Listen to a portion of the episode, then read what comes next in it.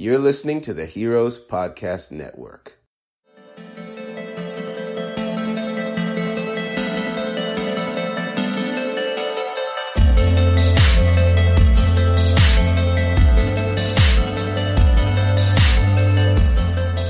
Good morning, friends. You're tuned into episode 109 of Gamer Heroes, the weekly show where we talk about news, reviews, and anything else happening in games today. That was faster and probably very unintelligible. Uh, my name's Cam Koenig. With me, as always, is my boy Thomas Egan. Thomas, how you doing? I'm doing great. How you doing? I'm I'm I'm making it happen. It's Yeah. been kind of a rough Monday. I, I think I'm like looking online. I'm just kind of seeing that across the board from a lot of people. Yeah. Uh, I I told you already. Um, two hours surprise nap today. I Yeah. got got home from work. Those are best. Those are the best, right? Um, I mean, I'm not sure if I made the right decision. I don't. never think that whenever you are like, oh well, I'm just gonna like close my eyes for a second. You never like wake up from that feeling refreshed. You're just like, oh fuck, I had something I had to do. Dude, I kept waking up during it. I don't know how often, but each time I was like, uh, well, I feel exactly zero more rested than I did before. Maybe I'll just close my eyes again.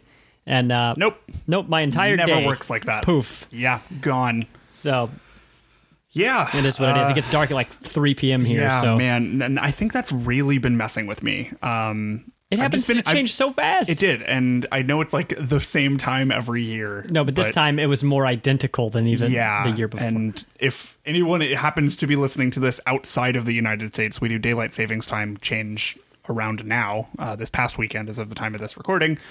So, like, it's now an hour later, but it's like not. So it's just dark really early now, and I'm just tired all the time. Uh, it, it's really been messing with me. I think that's been like part of the reason I'm on like this such weird funk lately. Um, yeah, yeah, it's a weird time of year, man. Uh, switching over to winter, uh, like uh, the past few years, it's messed with me a lot worse than it used to, Yeah, and I don't really know why that is. Uh, but yeah, um, once we get in, you know, to like October, once October hits, basically, um, my whole routine is just destroyed. totally. Oh, same. Um, and that doesn't just go for like each day. It happens for like the weekends and stuff too. I, I've had people over at my place recently for more like Sunday fun days, right? So, hey, come over to my place. We're gonna play some video games and you know drink beer and stuff. And uh, it's been good, but it's it's exhausting still. It's a really good time. Um, but you know the reason I, I have done that is because hanging out during the week has just gotten more and more difficult. So I was like, yeah, let's let's plan for a Sunday Right. and I did, but oh man, it's just hard. yeah it, it's it's really tough like i am i guess we're just kind of on this mental health tangent now but uh, i'm i'm very much an introverted person um i can You're pulling my leg. I, I can like put on a face and like make what happen needs to happen like socially happen most of the time there's a few exceptions where i'm just i, I just cannot do it.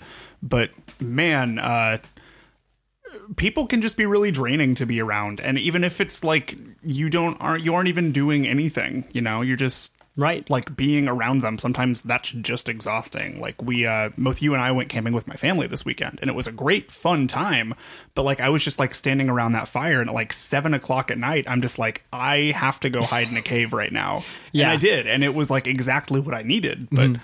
and i guess to kind of tie it into the show i played a shit ton of slay the spire that night um i i looked at my switch i'm like man i should really uh I, I should. I really want to like keep playing Dragon Quest Eleven. Like I, I've taken a pretty meaty chunk out of it.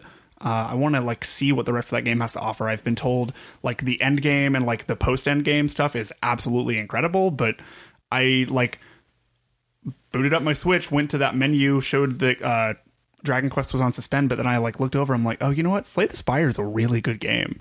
Oh, it's a really good game. And I shouldn't have played it. I can't quit thinking about it again. It's a fucking problem. I don't need that right now. Well, from the same weekend, I tried to boot up uh, Stardew Valley. Yeah, yeah. Um, the other night, uh, which ended up actually happening the other morning, and um, I I played a year a year of in game time uh, with that game on my phone. Uh, that was probably about this time a year ago, and really enjoyed it. Uh, enjoyed it a whole lot. My girlfriend and I were both playing it independently. Uh, it would be super cool if you could do multiplayer on mobile, but though you cannot. do you still do they still not have multiplayer for mobile? I could double check, but I don't think so. I know it's out on Switch and PC, maybe other consoles. I'm not sure, but Yeah. definitely Switch because I've played multiplayer on Switch. Yeah, and I, I watched people play that, uh, especially if my girlfriend starts the game over, which I think she's about to as well. Uh, it'd be super cool to play that game um, together because there's a lot of stuff that uh, the front the front portion of that game doesn't really hold your hand very well. In some ways, it really does, uh, but there's small things where it makes you make decisions, and you don't have enough information to really make a, the right decision. Uh, but it's permanent. There's no going back. Yeah. Like, you choose a specialty and then you're stuck with it. And it's like, wait a minute, you don't even have enough time to understand what you're even picking. Uh, so I I want to do all that stuff the way that I would have done it if I knew what I was doing before. I, I picked a farm where monsters come out at night, uh, which I kind of like. Adds an extra little element to it. Um, but I like that. So I noticed a bunch of improvements on that game. Just uh, quality of life things. Like the actual game isn't any different, but uh, just small things that make it easier to navigate and customize your stuff for like accessibility. Right, right. Um, so that that was cool. It was cool to see that that game is still changing. Uh, you've played some of that game? Yeah, yeah. So I I bought it originally on PS4, which I think is just not a good platform to play that game on.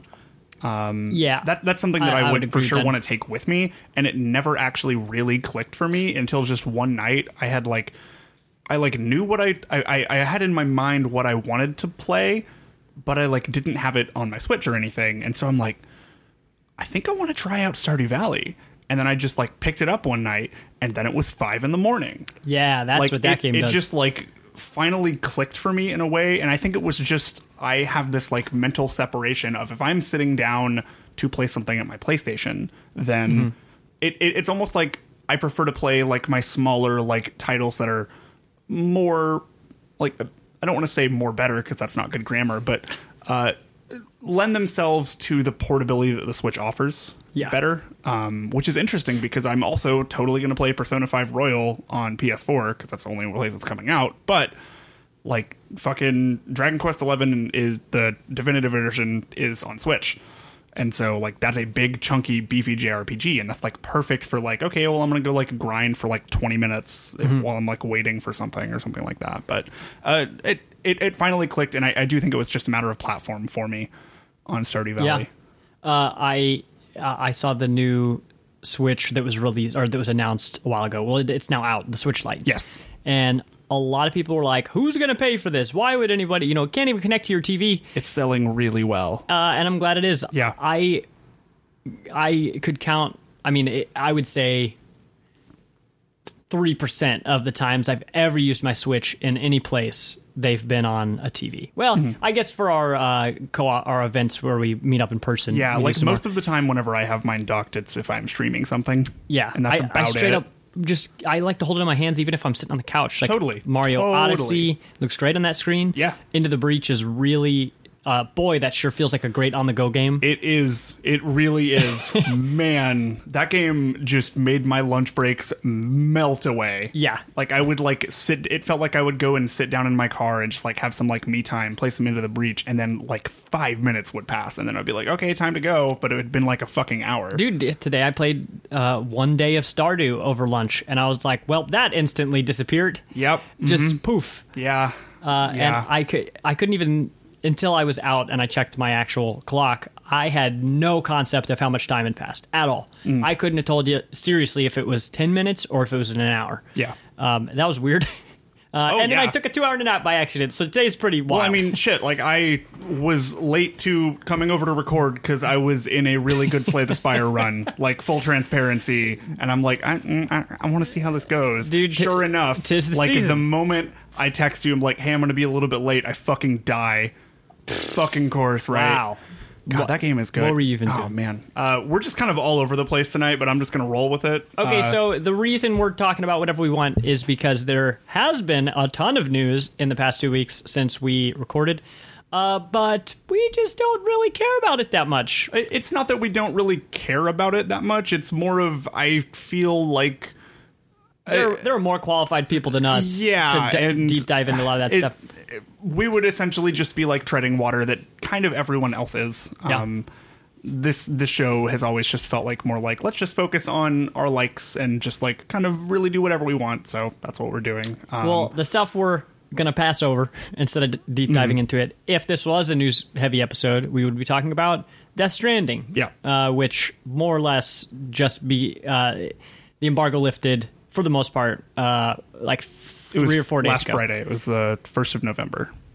Uh, that was the first of November. So it was Death Stranding. Uh, BlizzCon just happened this past weekend, Mm-hmm. uh, which is of course your Diablo, your Overwatch, your um, WoW. they did like a. Hearthstone auto battler, yeah, which It's sure like a, that was yeah, like an auto chess yeah. thing. uh, I didn't. I didn't actually watch that one, but uh, you know this stuff's cool. I like cinematics, but also, boy, Blizzard sure is corporate right now. yep.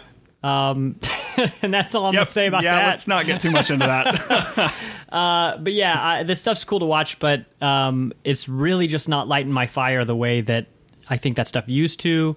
Um, Death Stranding is entertaining because I think I'm more interested in the discourse around it than I am about the actual I game. kind of same. Uh, we're not going to get too much into it because we will spend the whole episode talking about it. But I, I, I like the, I, the thing that's always jumping out to me is that it's very fascinating that it is something that seems to be for a certain type of people. And if it's not you, then it's not you. And like it's getting Totally. like mixed to positive reviews. Like it's it's like I think an 84 on Metacritic right now, which is pretty good. That's a great yeah, game. but also like the, the the critics and the audience are a little split. well, it yeah, They always but- are, but I mean, the audience don't have it, and the critic reviews are the only ones that Metacritic actually Oh. like takes into account. yep, I didn't even think about that. Yeah, uh, um, but yeah, man, uh, that stuff's interesting, and it's it's kind of neat to see a lot of higher profile games coming out lately that are not afraid to just be like, "Hey, this just isn't for you." And that's fine. And I'm Yeah. like, cool, great. Like, I think there is some, the fact that it is resonating with some people is cool. I think it's an interesting thing. I'm not really, it doesn't seem like something I would care to play, and that's fine. All right, so hear me out. Yeah. All right, so with some of the discussion I've heard, Yes. Um, it's it's basically uh, I, I, I'm going to put my shoes in the or I'm going to put myself in the shoes of somebody who's played this. So I played this, and there are no metaphors at all uh, because everything is just ham-fisted because Kojima likes to just say things out, like just straight out, instead of uh, you know soaking them in nuance and uh, you know all that stuff. So uh, I've seen people describe the game as uh, Kojima like reading some Wikipedia articles and then going all in to to make a game around those things. And so I was thinking about it as I was driving today, and um, it I actually imagine Kojima basically in the shoes of you and Nathan on the NES pod. oh, God. Basically, like him doing his version of, all right, I'm gonna make a game, and he's just got like it's six just like Wikipedia. we have him as a guest on a show, and just like, he's like, yeah, that's all right. All right. Yeah, cool. and in, in like seven years, we see him create whatever game. Oh, he that's guests, hilarious. uh, for uh, because it's like um. So what do you do in that game? You deliver packages, right? Yes. I guess we are talking about Death Stranding now. Well, Whatever. Because well, I'm not actually talking about like it, it- go look up real reviews of people, Yeah. you know, who are going to take it seriously, which is not me right now. Mm-hmm. Um, you know, it, it's like okay, what do you do in this game? You deliver, uh, you deliver packages. Well, man, you know what else you can deliver? Babies. That's a thing that you can do. Like I feel like he's chopping up. He, it's like a Mad Lib.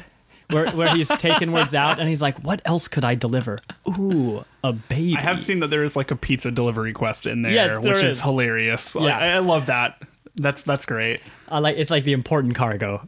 Um, I mean, let's be real. come on. So uh, I really I've been having a good time just thinking about um, the behind the scenes stuff. There's a video I have saved that I have not watched. That's actual behind the scenes stuff that was a BBC.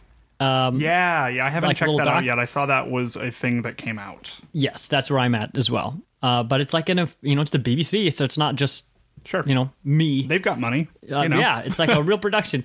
Uh, so I, I think somebody, this is secondhand, somebody uh, who I saw talking about that was saying that in that documentary, Kojima says that his studio uh, is looking to move into the film space. Sure. Um, and his games are already movies. Probably should have been doing that a while ago, but yeah, all right, cool. Yeah, great. right. Like I'm happy that that's something that they're exploring. Like that's something that I think they would do pretty fucking well at. Yeah, I mean, he's got he's now got the pedigree of of like uh, um, uh, Del Toro Guillermo del Toro, Mm-hmm. Yeah. uh, and of course Mads Mikkelsen's in there, and then you've got other cast of characters, Norman, Norman Reedus. Reedus. Yeah. Um, so you've got a bunch of that stuff. I would very much be interested in watching uh, a more more film, less interactive version of of the stuff that Kojima makes. Um, when we were talking about what we wanted to talk about on the show today, uh, because I was thinking about how that Kojima, like in a room by himself, like you know, looking all uh, uh, what's what's the word? Um, not majestic, but like uh, deep in thought, like intellectual. yeah. um, you know, scratching his chin, kind of thing. Um, I was like, Death Stranding is a kind of game that I want to see, and I'd like to see it even firsthand. I, I could watch, you know, stream or something like that. Um, but I'd love to be in the room where it happened. I'd love to be sitting on the couch next to somebody and either watch them play it or pass the controller back and forth.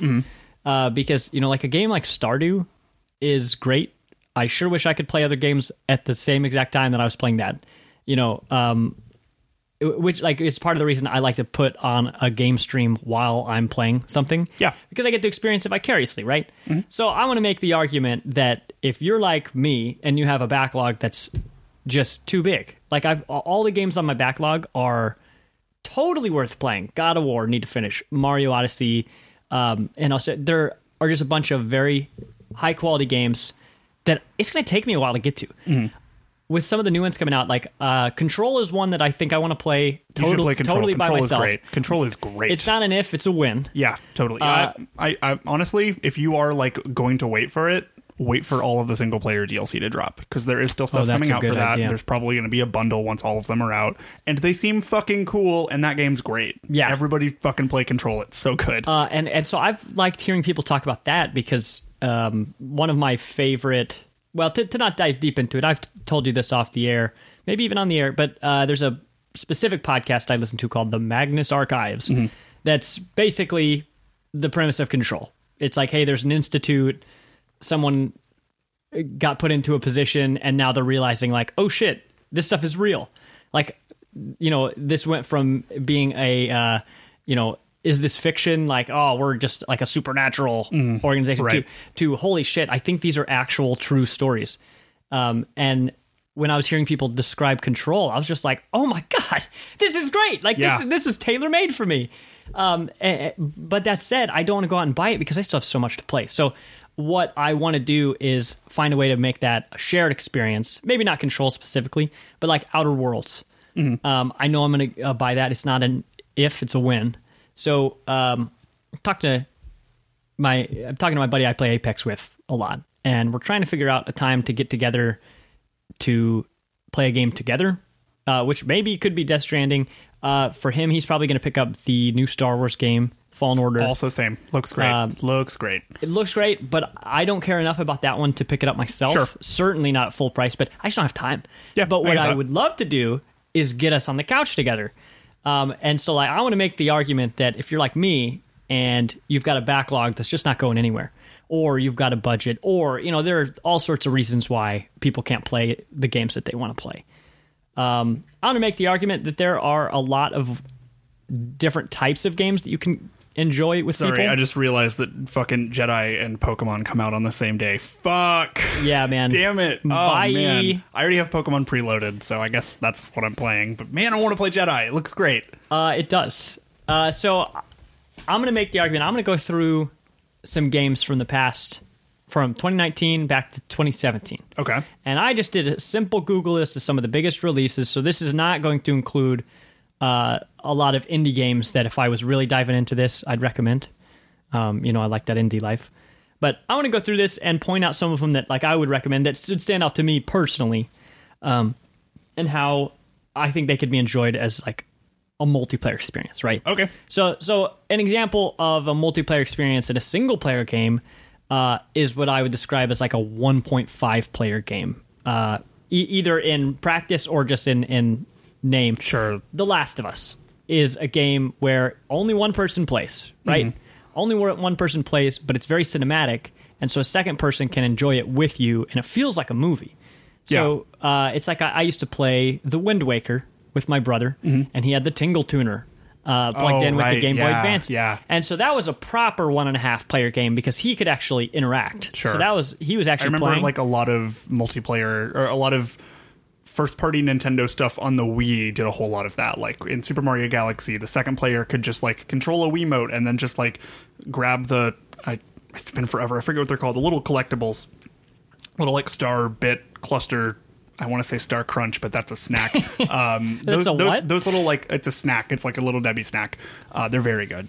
Uh, but you know what I'm talking about, like the little, like essentially Yeah. like collectibles, like a coin, pretty much. Like Right. you could just like wave your Wiimote around with like a cursor and just like pick those up, and that was fine. Like sure, whatever.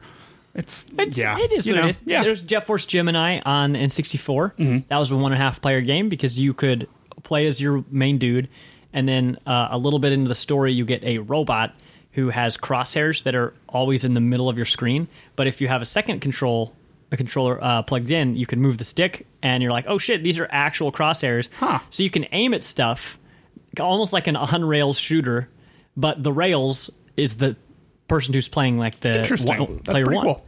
Yeah, uh, my brother and I discovered that on vacation totally by accident. great. Um, so that was perfect. So you know, doing that stuff with my brother is what set me on the path to doing that. Um, I always loved playing, and he always loved watching. You know, I'd get home from school, and he'd say, "Hey, can I watch you play Zelda?" And I'm like, "Don't mind if I do." Like it's nice not having to fight for the TV. Yeah. Right. But so that's that's an example of uh, if if I have I'm going to use Sunday Fun Day, which is our uh, which is you know our friend Christina originally started it. The idea is like we just don't have enough time to hang out or play the games we want to play. Let's do it all at the same time and try to get you know the most bang for our buck. Uh, so, um, like I want to have. I'm kind of going all over the place here, but there are seriously That's all right. there are seriously so many different ways that you can uh, play games together now. So like Man of Medan Yeah, uh, came out. Mm-hmm. that's literally multiplayer though. It's literally multiplayer. Yeah. So they knew that people were uh, sitting kind of like the the way that I described The Last of Us as a 1.5 player game. Only one person plays. Yeah. At least in the, in Until Dawn, that's how it was. Yeah, and that's how I Uh, actually played Until Dawn. Was uh, my friend Laura, our friend Laura, rather, uh, came over and wanted to play Until Dawn, and I just like sat and watched, and like we like talked about the decisions, but ultimately it was on her. Like I was going to be like, I'm just here to observe this playthrough, Mm-hmm. but it ended up being like, okay, the fuck is going on? What are we doing? Oh shit, we killed that kid. Whoops. Uh, all right. Uh, And then it goes well, back they and sucked shows you. anyway. So Yeah, right. You know. Uh, so uh, Lizzie and I played that way as well. So we ne- um, we never played the game without each other. So there was never fear of like missing anything. You know that would suck if if you like tried to watch a horror movie but you missed twenty minutes of it, and the whole rest of the movie your friends were just like, it's just that. Ah, ah, sorry, you're, you're just gonna have to go back and watch it. Uh, so we did. We played Until Dawn the same way too, where uh, Lizzie was there to kind of help me with stuff, but she planned on playing it on her own um, again because there's so many. That game's all about decisions. Uh, so it's just like you said. She's like, "I'll help you, but these are your decisions." So you know, she's like, "I can watch this, and then I can go make decisions based on what you do." Uh, kind of have an idea of what might happen. So, uh, so that was cool because I don't know how far she got into it when she played it on her playthrough, but she got to see a lot of cool meat and potatoes that uh, she might not have seen otherwise. Um, and it didn't take away from her playthrough. If anything, it made her enjoy it more. You know, uh, so that stuff's cool. So like The Last of Us, that stuff is so cinematic um, that it's a movie anyway. You know, um, Death Stranding, I it, it sounds like it's got a decent amount of cinematics in it, as Kojima tends to do. Right. Um, right. So that's for me. I want that to be a 1.5 player experience. I want to, you know, sit sit next to my buddy while he's playing, or or tag team it. Um, but that's like a perfect example of I'm not sure if I'm willing to pay the sixty dollars for this or commit the like fifty hours to beat it. But if you tag team and make make like a whole thing of it, then hey, you just you know made an excuse to hang out with your friend and you got to see that game. right. So we've got that. So we've got 1.5 player games. We've got proper multiplayer games, which are now uh, like Man of Medan because they added in the ability to have up to five people interact. So it's not just you yelling at each other across the couch. You actually interact with the game yourself, uh, which is nice. You know, the same way that um, I, I forget how they do it in Man of Medan, but you can imagine like in a Jackbox game, you don't need a controller. You've got your phone. So it, or anything with a browser actually Yeah. like you can play it on a computer if you don't have that like i've had i've handed people ipads like all that shit it's nice because uh, it's a barrier to entry that you don't have to worry about, and people can be a part of the experience more than just watching it. Because in the past, it'd be like, all right, there's a hard four player cap to whatever game. Like you could expect anything to have a four player cap because you can't plug. You know, it used to be you can't physically plug in more controllers. What are you going to do? Right, right, yeah. You know, and even now it's like you know you're not going to have eight Bluetooth controllers plug you know tied into your PlayStation. That's just not how this stuff works. But uh, you know, as this technology comes out, now you can be like, all right, now we can do multiplayer in a way um, that it's really just a matter of are you interested in the game? You know, and um, since people don't have to own multiple copies of it, that's just another thing that you take out of the equation. But you've got multiplayer games like that. Uh, you've got proper co-op games that might have like a co-op campaign, right? That would have been me playing through Halo. The first time I played every Halo campaign up through four was always with number two. Never did it solo. You know, did it after the fact, um, but that was great. And um, you know, I I could talk a lot more about that, but that one's pretty simple. Sure. It's a two-player Right. game. It's obvious. I don't have Literally to- multiplayer. I don't have to tell Yeah. you how to play that. uh, but yeah, let's let's go through this list. So I'm gonna start on 2019, and so like Jedi Fallen Order, yes. 1.5 player game. That is a single player only game. It's beautiful sell. It's AAA title, right? So like this would fall into the category of get your friend on the couch, maybe tag team the control like uh you know, hand off the controller whenever you feel like. Or if you got somebody who cares about it enough, like my buddy, he cares about it a lot more than I do. I'll just let him play until he you know, until he doesn't want to anymore. Uh, but that's that's one. Uh, I'd love to sit next to somebody playing Resident Evil 2, the remake. Yeah. Uh, I'd like to tag team that with somebody who's also never played it, Mm-hmm. um, because that will be the first Resident Evil game that I've that I'll have played. Mm-hmm. Um, I've been booting up the virtual reality lately, and I want to play Resident Evil Seven. But Have fun. yeah, uh, because I just want to have a heart attack. Yeah, apparently. Uh, but I I had only up until this point experienced Resident Evil 4 because it was a 1.5 player game. I watched my buddy play it, and that was actually the very first ever game where I was content to only watch. I didn't even want to play. I, I didn't even want to touch the controller. Honestly, it was so scary that uh, I was fine just where I was at. sure, yeah. Um, but that was a great experience. That was one of my like formative multiplayer experiences, and it wasn't even a multiplayer game. You know, it was like a social gaming atmosphere. But um, I want to experience that with Resident Evil 2 because you've always got that tension of Mr. X in that game. So it doesn't matter if you have the controller in your hand. There's always that tension of like, oh, is he coming? You know, is always he back there? Um, the Outer Worlds, that one's tough for me because that's like a a deep dive enough one. It's not it's not uh, like Fallout or Elder Scrolls Open World where there's just a million hours of things to do, but it seems like it's big enough um, that you could really scratch your exploration itch. Sure. Yeah. It, it seems pretty open in that like the the gameplay mechanics and like some of the world is open, but it's still very much like relatively linear in terms of like how it's getting you from like this spot to this spot to this spot, but like Yeah. how you interact with the world is kind of the open world bit of it. I was surprised to hear actually how linear that game was, but I kind of wasn't, but I I can Well, understand why people would kind of be surprised by it. Yeah, and after I had heard that, it kind of made sense. Even if I only compare it to Fallout New Vegas, that's the most linear of the modern Bethesda games. Um, and so I was like, okay, this kind of checks out that they it, they've like curated how you're going to explore the world because they want you to see it in a way that they can set up specific moments and set pieces and lines of dialogue and stuff. Um, Devil May Cry Five. oh, you should play that, No, man. no, no, no, no, oh, no, man. No, I've I've watched it, and this is a perfect example of a game that is rad. That It's so I don't actually want to play, but I want to experience it. So I want somebody. I want. man. Uh, has Jimmy played that game? Maybe I can. I don't know if Jimmy has. Maybe I can Uh, bamboozle him into I- playing. Uh, like not to sound like I'm just like totally raining on your parade, but I I just could never get behind. Like I understand that it's probably just a personal preference thing, but there is a lot of stuff where people are, are just like, oh well, I'll just like watch somebody play it, and I. And and it, it it totally is a personal preference thing, but it's just like never really resonated with me for a whole lot of things. There are probably some like shorter things that I would want to do that with, but uh, I used to work with somebody who was just like, oh, well, I'm just not going to buy or play God of War. I'm just going to watch somebody else play it. And then that's Oh, man, but that game feels so good. Right. And that's my argument for Devil May Cry. Yeah. Like, I think you can't, like, you can see what's going on with that stuff, but you can't really experience it. I feel like until or unless you get your hands on it, you like engage with the world with like the tool set they've provided. Because I, I mean, Well, so th- this is perfect then, Mm. because this this would actually make if I played it this way, this would actually make me play this game. If I had somebody next to me to pass it off, because Mm. uh, part of the problem is even if I love that game, I have a serious problem finishing games, Mm. even the best ones, even my favorite ones.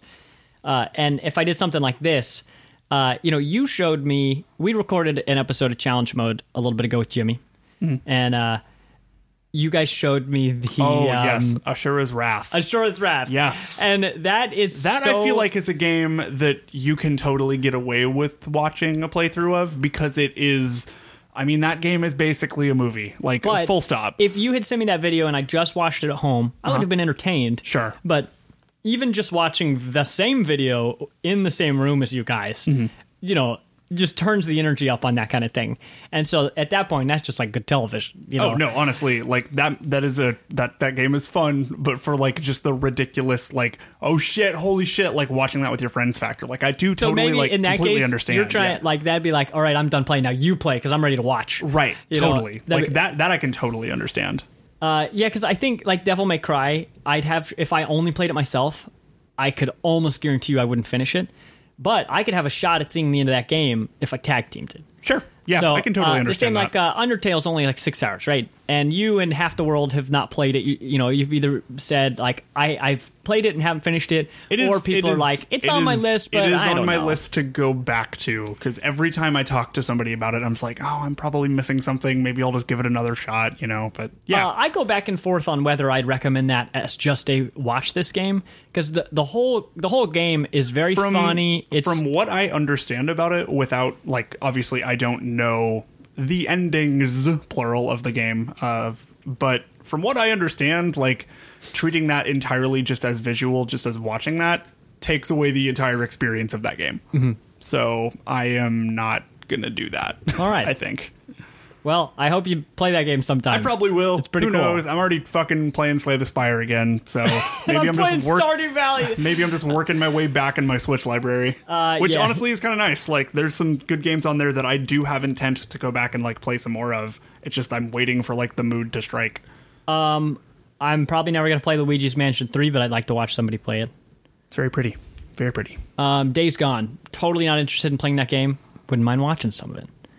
You know, so th- this list of stuff is just like I just want to be in the room where it happens. Like whether I care about the game or not, um, I want the opportunity to see some of this stuff for myself, either without buying it or without committing fucking thirty plus hours to this stuff.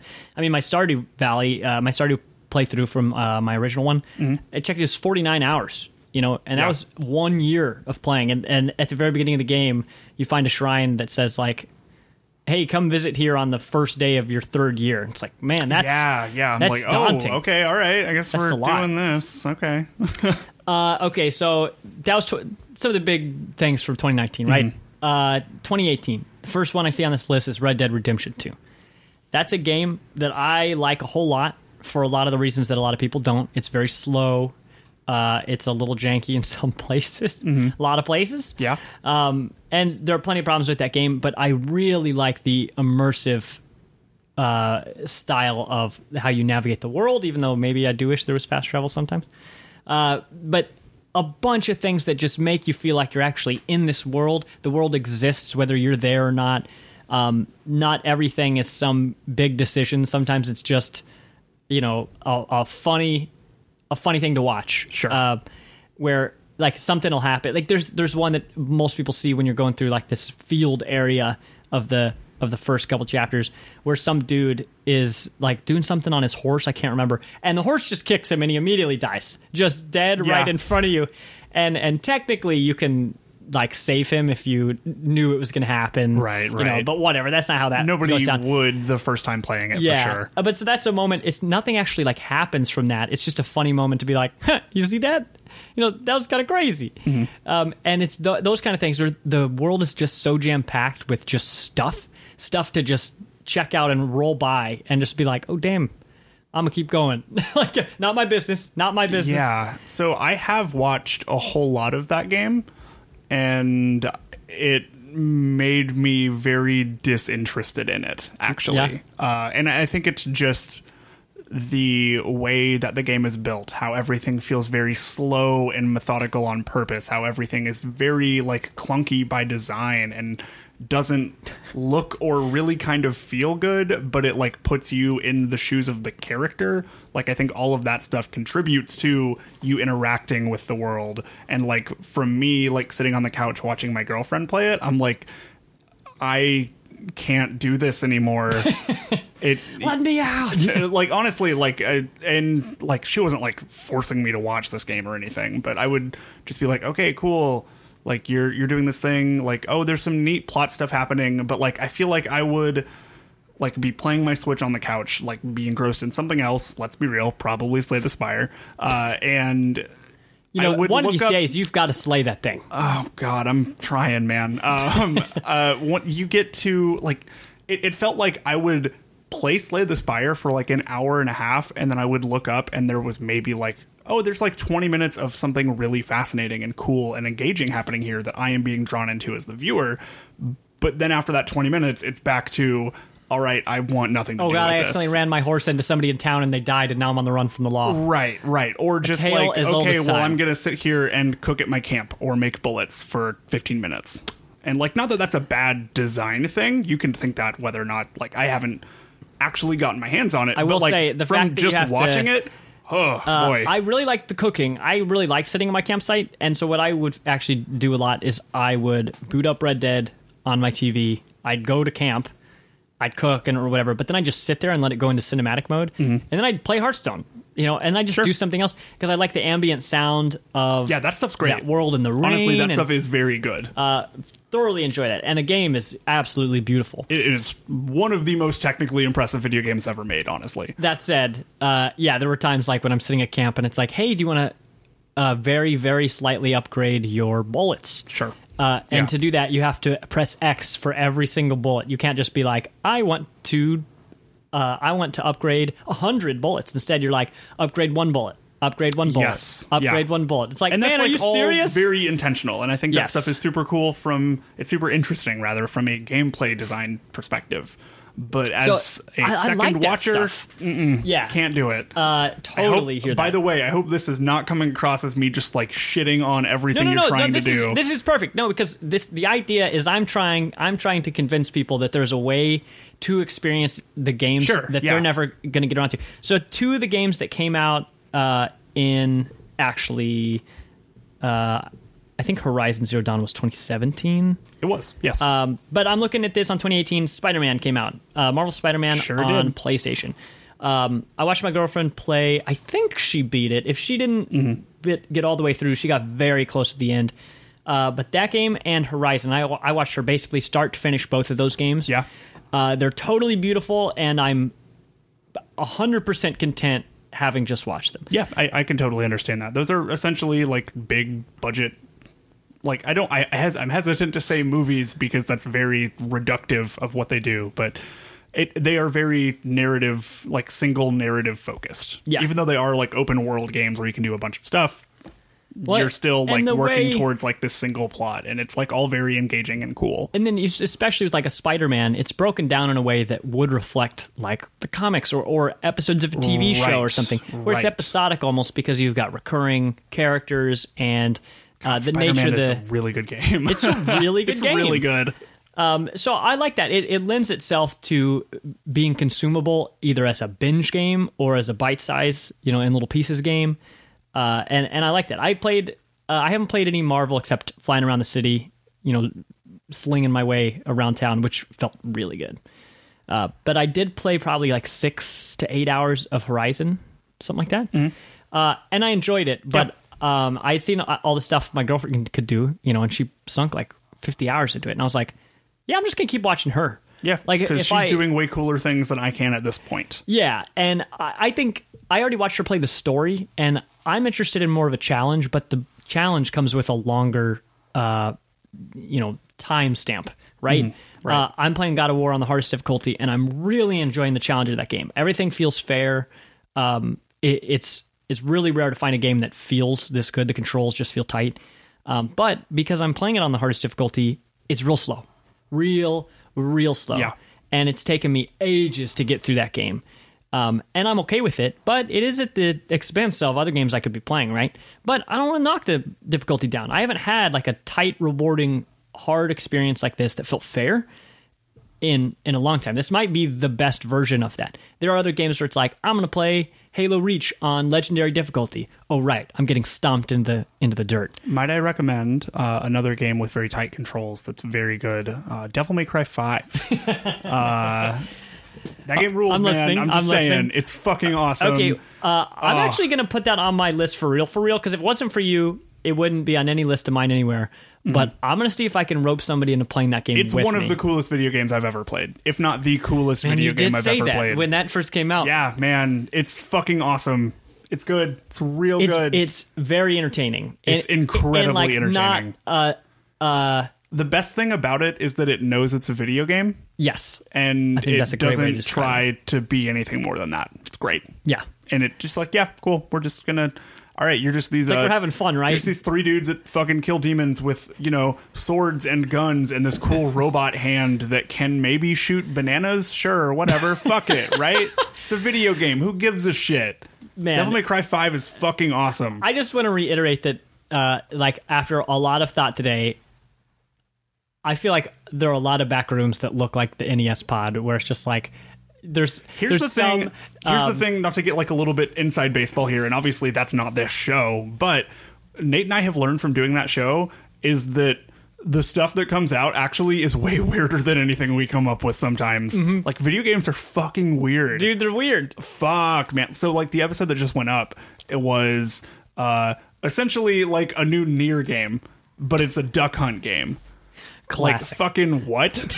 and like here's the fifth like I'm just going off the rails now, but like man, Man, like, why why how could you ever do that? game designers are like some of the coolest fucking people that just like hey i have this cool idea and then like game developers do this awesome thing where they just perform their fucking wizard magic because game developers are wizards because that is so much work and like effort and that nothing short They're of magic so yeah. fuck man like Man, you got to care a lot to it's finish it's, a video it's game. so cool it's so cool Um, I love that Anyway, stuff. Uh, yeah. Well, I kind of like. I mean, uh, I actually don't ask you that much about the behind the scenes stuff of uh, of, Mm-hmm. of your show, and uh, I kind of like hearing it because um, there's there's such a fun novelty to taking the idea of like I like talking about video games because I love video games, right? Uh, and so do you. But to to put yourself in the position where you're like, all right, I'm going to try to put myself in the shoes of a developer. that's totally what it is like But- we're just it like wouldn't fuck even- it yeah But not even not even like, oh yeah, I get to finally do my dream project. Instead, I imagine this is someone who just got out of like school or something. Yeah. Th- this is their first job. They finally made they finally got it into the industry and they're handed like a cue card, like a note card that has whatever bullshit you guys come up with and they're just like, "Wait, oh, I have to do what? and I have to finish this game? Oh man." that's great You yeah know, except like the reality of it is that some of that stuff is is stranger than fiction, right? Well, like, look at fucking Kingdom Hearts. Look at Kingdom Hearts. Like, just that's the sentence, you know? Yeah. like, Kingdom Hearts exists entirely because I don't know if it was like, it might have been like, it was like two executives, one from Square Enix and one from Disney, got into an elevator at the same time. That's why Kingdom Hearts exists. is that real? Yeah, because like they were like, "Hey, let's work together on something." That's why Kingdom Hearts, like, arguably one of the most like modern day popular like JRPG series in recent memory, exists because these two people happened to walk onto an elevator at the same time. That's fucking crazy. Yeah.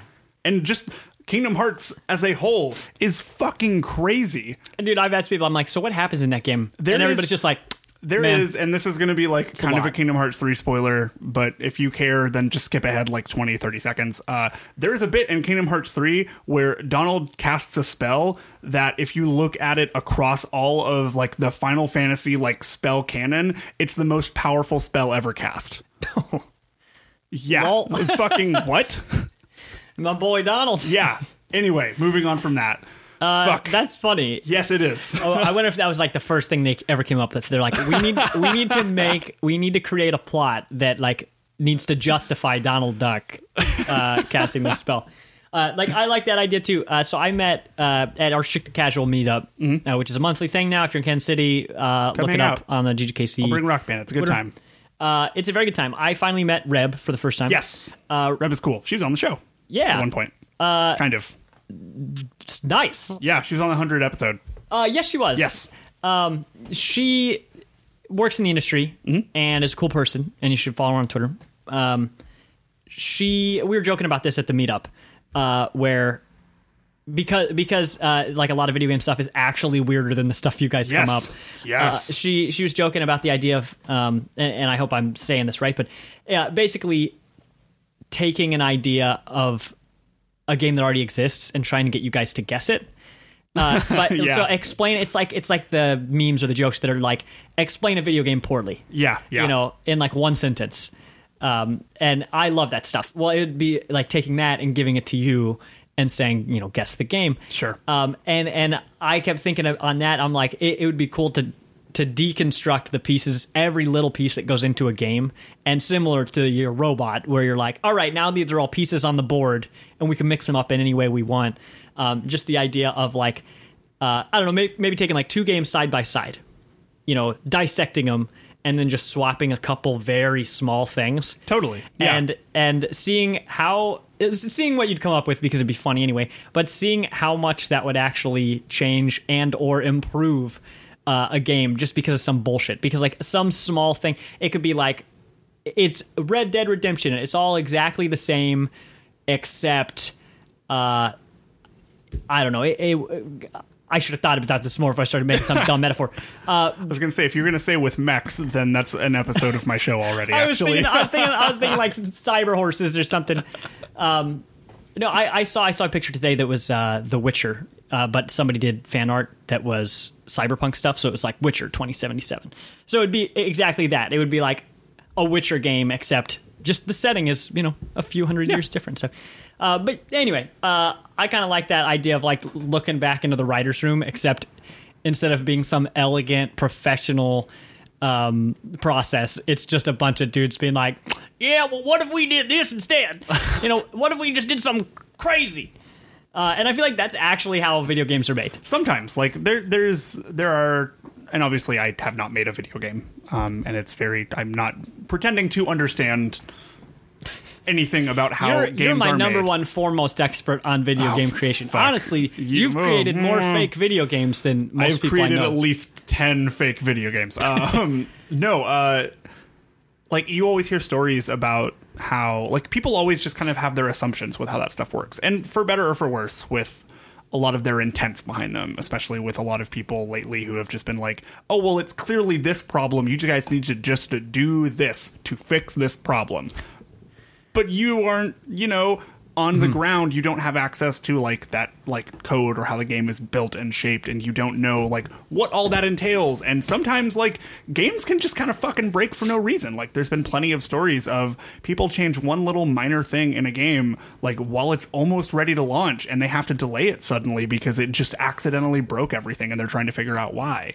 Uh and Right. it, it's it's just really interesting that like you, you have those assumptions with like oh everything is like planned out very well organized very highly detailed but man a lot of the times it, it you'll hear from people online or like if you're watching uh, just any sort of like deep dive or like a post-mortem or anything on how that game came to be you'll see that yeah like we almost barely made this happen Yeah. or uh, oh well maybe like they added in maybe some of the best parts of some games just kind of as an afterthought or oh we had actually a little bit more time than we thought. So this thing just kind of was like yeah we'll just fuck around throw this in here and it ends up being like the most popular thing. part of the game. Right. Right. it's interesting. Like the uh, if you think about grand theft auto uh, grand theft auto originally like the top down ones uh, it was like just kind of a regular just plain ass like top down car driving game. Uh, but the fun from it came from a bug in the code that caused the police officers to be wildly aggressive towards you.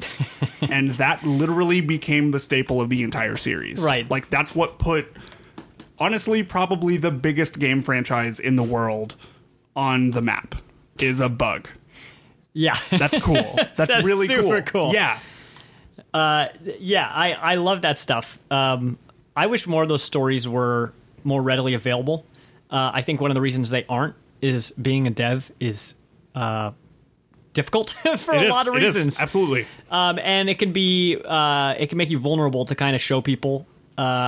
You know, hey, we love that you love this game, and also it was mostly by accident. You know, totally like you have to and and i'm sure this stuff gets shared in like certain circles and stuff but i'm obviously not privy to that stuff because i am not a developer and i haven't like become ingrained in developer circles as much as like some other people have Uh, well, hey, I'm going to hit a few more of these. Um, Okay. Because what, what I what I think I'm going to end up we doing. probably just won't take a break this episode we're about running at an hour so we'll probably just once you're done we'll just wrap up Okay. so, Uh, what I would like to do.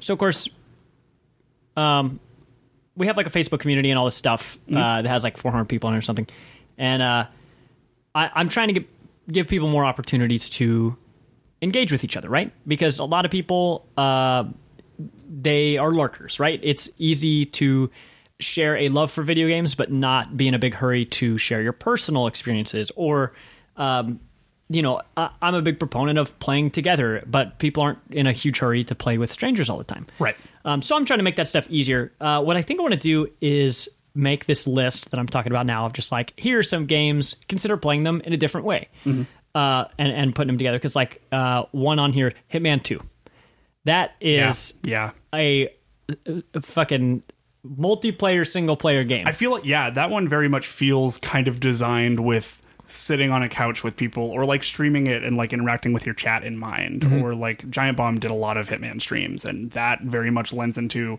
a bunch of people at a desk just seeing what the fuck they can do with all of the tools and the rules set in that world. Yeah. And so, like the same way uh, that I would recommend that, uh, as I would recommend Red Dead, is there's just a lot of stuff in here, uh, so that unless you're spending a certain amount of time just fiddling with it, there's a lot of stuff you're not going to see. Uh, some of it's going to be cool, some of it's going to be dumb, some of it's going to be funny. Uh, but the more time you can spend with it, the more you're going to see. So that's like the beauty of handing the control off to somebody else. They'll be like, "Dude, did you did you ever see you could do this?" Like watching somebody else play. I watched an old video of Spelunky. Yeah. I've spent over 100 hours playing Spelunky, and I watched this old video, immediately discovered a brand new area I had never even heard Oh of. yeah, totally. Uh, that blew my mind. I was like, I really thought I, and because now I've like looked up a lot on wikis, and after I spent a lot of time with it, so to see something so immediately, so like somebody made some offhanded remark, "Hey, did you know there's a secret area over here?" And I was just like, "Well, I'll be damned." um, so I like that, and and I never would have found that if it wasn't for just somebody else who liked the game, you know, throwing their information out there. Uh, Dead Cells is a game like that. Uh, you know, it's a roguelite, right? So. I'm interested to hear how you're how you would want to like 1.5 player this one, I guess. Uh, that would just be a hand the controller off Okay, yeah, that's between, fair. between runs. Run based stuff totally works very well for that. Unless it has like explicit co op, like Enter the Gungeon has co op. I don't like it. Spelunky but has co-op. It's bad. It's so if you have it on Vita, uh, then you can you don't have to like stay all on the same screen, which is great. But no other one has that. Yeah, So like you 2 can play with people good, on but PS3s and like not be on the same screen, but both of you playing together. But uh, yeah, yeah, Spelunky 2 is going to have better stuff, but yeah. I'm uh, not going to dig out my Vita to play Spelunky. Like, Yeah. you can get it on PS4. shame. Uh, but yeah, there, there's some stuff like that. Um, and then I would even say like the hard modes on Celeste, the B sides. I think those would be cool to hand off to be like, boy, I've sure died 50 times in a row on this thing. You take a shot at it. I think I'd hate that, but I can totally see your point. For me, I get if I can see. It's one of those things. It's like uh, if if you fail the wrong the same way too many times, you stop seeing other options. Mm-hmm. sure, yeah. And so somebody else will see it with a fresh pair of eyes, solve it the first time. You know, or it's it's like when you set a game down that you've been struggling with, and then the next time you pick it up, you beat it your first try. Yeah, and I, I think that depends on like what you're wanting to come to those games for. Like it, it Totally. and, and that's like kind of I guess been my point for the past fucking hour is uh like obviously I feel like that stuff isn't like something like that is not really for me so Mm-hmm. much. There are certain games where I'm like, yeah, totally I want to like share this experience playing through for the first time with somebody else, but like uh like Celeste, like I plays I played Celeste because I wanted to I it it really resonated with me the idea of like you yourself as a person throwing yourself at this problem and just like slowly learning and like slowly learning to overcome your obstacles no matter what like Mm-hmm. that really resonated with me and i feel like that experience would be taken away from me if i had to be like all right cool you're up and then if somebody else did it then i was like Well, okay say- i, didn't would- do anything I would say know? 100% solo the the story, the campaign, but like with the hard mode where it's like no collectibles, you're just trying to get these Oh, I. I think I'd want to do that too, though. Mm-hmm. Is the thing, and that's just a very much a me thing. I, I, I, I'm not trying to shit on your thing for Hey, sure. you're not gonna hurt my feelings. Great, I'm shitting on your thing. Uh, kidding, kidding. Uh, we've got Super Mario Odyssey. I think that's a great single player game. Mm-hmm. Uh, and technically, it does actually have co op because you can play as Cappy. Yep. Uh, and I still haven't decided if I love that or not. I don't. I think it's uh, okay. but you can do some neat stuff with it. Some people really like it, and that's great. Uh, Cuphead is a two player game or one player game. Yes, Um, Nier Automata, uh, near near Automatopoeia. Uh, you should absolutely play that game by yourself. um, and that is very much a me thing. Also, yeah, actually, I, I guess yeah, yeah. I was equivocating. it. I those are games I'm not really interested in when I watch them. It's like a hack and slash JRPG style that I'm just not. I don't want to get into spoilers about some of the stuff that happens in Nier Automata, but there's a lot. It lends itself very well to you as the sole player, like going through. Uh, not necessarily making decisions, but experiencing everything as it's being presented to you. Yeah, So, I wouldn't recommend it for that. People probably do that, and whatever. Like that's not. I'm not going to tell them how to live their lives. But well, well, I am. So okay, uh, well, you do that.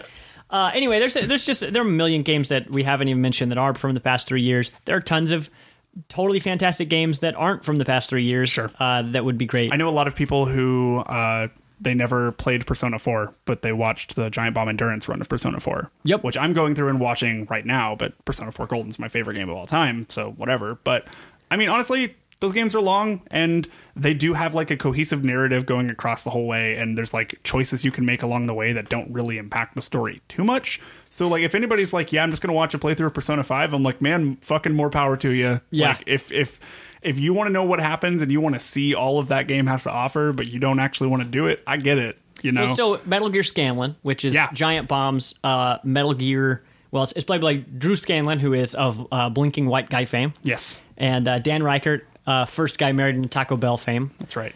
Um, Only thing he's famous for. yeah, and fucking wrestling, man. uh, anyway, they uh, they play through that uh, whole series, and so I'm watching that right now. I think I just finished uh, Metal Gear Solid th- three. Yes, I love Metal Gear Solid Three. That ending fucking gets me, man. Uh, so it's a lot. There's a, a lot that that game has to offer. What I like about watching that series so much is you've got both sides, both kinds of players. So you've got Drew, who has never played any of these before. Everything he does is fresh. He doesn't know anything about the game, and he's playing them in 2015, I think. Um, so the games have been out for a long time. You know, there's some zeitgeist things that people just know about. Like, I mean, I knew what happened at the end of Metal Gear Solid 3 way before I saw it. Right. But that was okay, and it didn't change the impact of what you saw in the game. But you've got Drew, who's brand spanking new, and then you've got Dan Ryckert, a super fan, uh, who is not only able to tell cool stories of like, oh man, when this came out, there was a trailer that blah blah blah. Kojima did some weird, funny stuff. Yeah, they've since actually put up the Metal Gear Solid Two like trailer event thing on uh, game tapes. Oh yeah. It's a lot. So I, I like that. It, well, a lot is how I would describe a lot of the stuff we've talked about. Yeah, that's fair. um, where it is a lot. And so like this isn't a pro. This isn't like, hey, go play this because you've just got a ton of free time. This is like, here are like here's a list of games that if you and a friend know that you like it, use this as an opportunity to get together and tag team it. Because like I would never finish that stuff by myself, but uh, you know, even even with Devil May Cry, maybe that'd be my excuse to be like, all right, I will play this just me, but I'm gonna make you come over and play Slay the Spire on the couch next to me while I do it. okay, cool, great, Boom. done. All right. awesome. Consider Uh, yourself honestly, I'll probably just like play Destiny on your other PC on your other uh, TV because I need to fucking play more of that. Okay, of course I do. straight up, that's exactly what I want. Like, Okay, great. boom, we just made that game two player. Okay, perfect. That's fine. Great. Um, really, it's just an excuse to enjoy that stuff together and, and to experience the game in Cry a 5's so good. It's unique so way. good. Mm. I need. I'm. I really like putting together lists at the end of the year of like. I don't like the idea of assigning like number numbers saying like uh Death Stranding right now is getting a lot of like discourse about like it is sitting at an 84 on Metacritic, and a lot of people are like, "Well, it's only an 84." Like IGN gave it a 6.5, but like that shit's subjective. You can't assign a number to subjective art, whatever. I don't want to get on that tangent because we've already recorded literally an episode about this. Uh, but yeah, like uh, I really do like ranking things. Like I love top ten lists. It's just like something I too. really enjoy doing, and like so I'm thinking about like okay, well, like I really fucking enjoy Devil May Cry Five. Like where is that going to go? It's definitely top five, but I don't know like how high. Like it, it's interesting, but Yeah, I like that stuff a lot. Uh, and seeing lists like that it really tells you a lot about uh, the people who make those lists. It's Yeah. like, it's like uh, if somebody if somebody sends you five or ten of their favorite songs in the whole world, you know, the most important songs to them. That's going to tell you a lot about them. Yeah. And uh, seeing lists like I've discovered, I, I think um, the the first time I really ever gave Patrick Klepek a chance was when he was still a Giant Bomb. So Patrick Klepek is from Waypoint Radio, which is one of my top gaming news sources. Uh, he did a top 10 over there, and I didn't even listen to the Giant Bomb content that he was on. Uh, but I read that list, and I don't even remember what was on it, but I remember reading it, and I was like, okay. Number one, I really like the games he has on here, even though some of them I don't actually care about the game. But it was like I really like the way this guy talks about this stuff. Like he's overflowing with passion about this. Like I, I'm realizing that um, I like the games he's talking about, but really I like the way he talks about games. And so it's like finding somebody uh, who really likes music or or any part of the game process. It's just like getting their top ten list. You know, is a good way to get to know somebody because that's like those are the things that they care about, Right. That, that matter the most to them. yeah. Um, I would love to see whatever you put on a list. Oh, I'll I'll put it on Twitter. Don't worry. Uh, Cool. All right. Cool. Well, uh, that's going to do it for the show this week. Thank you everyone for stopping by. Uh, if you like what you heard, please consider kicking us a buck or twelve or whatever you can contribute at patreon.com slash heroes podcasts. That'll help the show and network grow to do even cooler stuff. Uh, if you can't contribute financially, that's perfectly fine. Uh, just share the show with a friend or rate and review us on your podcast platform of choice. That helps us out a ton. Uh, if you have any questions or ideas that you would, for topics you'd like us to cover, uh, hit us up on Twitter at Gamer Heroes Pod, and your submissions could make the show. Uh, you can find me on Twitter at the Man, and Thomas is at Tegan Not Sarah One. If you're in the Kansas City area or even just passing through, be sure to check out at GG underscore Kansas underscore City on Twitter or GGKC on Facebook. We've got links to different gaming events and communities in the area that would absolutely love to have you be a part of them. Thank you everyone for tuning in, and I hope you have a great rest of your day and a better tomorrow.